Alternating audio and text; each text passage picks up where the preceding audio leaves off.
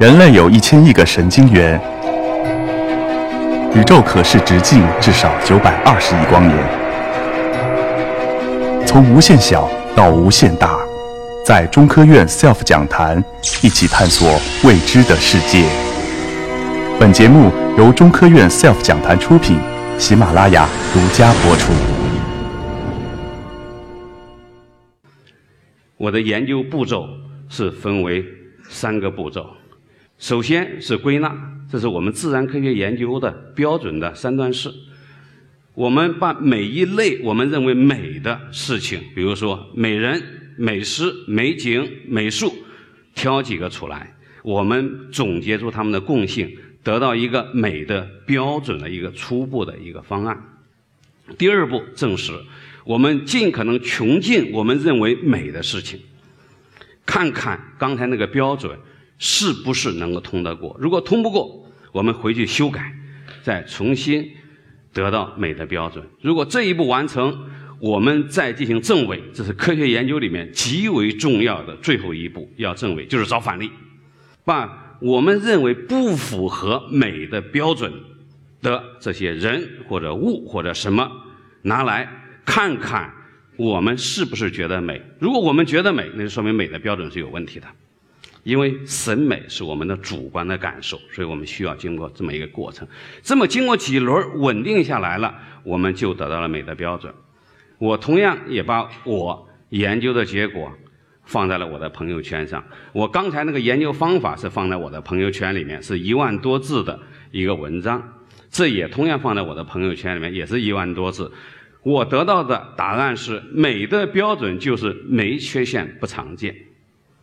我在这个文章里面列举了美人、美食、美景、美术，啊，当然没有穷尽，是举例来说明。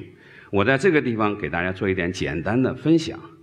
没缺陷，基本上就是价值观方面的事情，是我们觉得对我们有用，这是实用方面，也可以是精神方面的。我们觉得它合理，觉得它很自然。在满足了没缺陷这个条件之后，剩下就是要。不常见，常见和不常见就是我们判决美的最后的标准。常见我们都知道，我们通常说这东西很俗，俗不可耐，很平常，很四块，很土气。在座的男生，你试试把其中这一条贴在你的女朋友身上，我保证你的女朋友不打死你，也会掐死你。不常见。我们也知道，出色、出众、不俗、清新、洋气，这是我们说不常见。当然，有时候土到极致，土到掉下两斤渣，你就反败为胜，也就变得不常见了。啊，比如说我们民俗、民艺、民情、古迹、山水，还有刚才呃黎庚讲的。考古的天文学的考古，这些都是虽然很土，但是土到极致了，也变成不常见的。我下面给大家举一个例子，这个例子就是我的导师何哲慧先生和清华园的秋色美景，我觉得都是美的极致。这也是我发在我朋友圈里面的一篇文章。十一月二十二号当天，在清华大学有一个纪念会。是纪念我的导师何泽慧他一个重要的学术成果发表六十九周年。当然，何先生前几年已经过世了，所以在会后我写了一篇文章。我是特别在这个文章前面导读上面说，我要以换一种方式来纪念我的导师。我说，当天十一月二十二号，北京下了一场雪。呃，不是今年的第一场雪，但今年最大的一场雪，在清华园开完这个会，我到清华园里面散步，就拍下来了一堆清华园的秋色雪景。我的导师何志慧先生，大家看他年轻时候的照片，以及他晚年时候的照片，高颜值、高智商。当天来了学术界几乎这个领域所有的重要的人物都来了，他的高人品。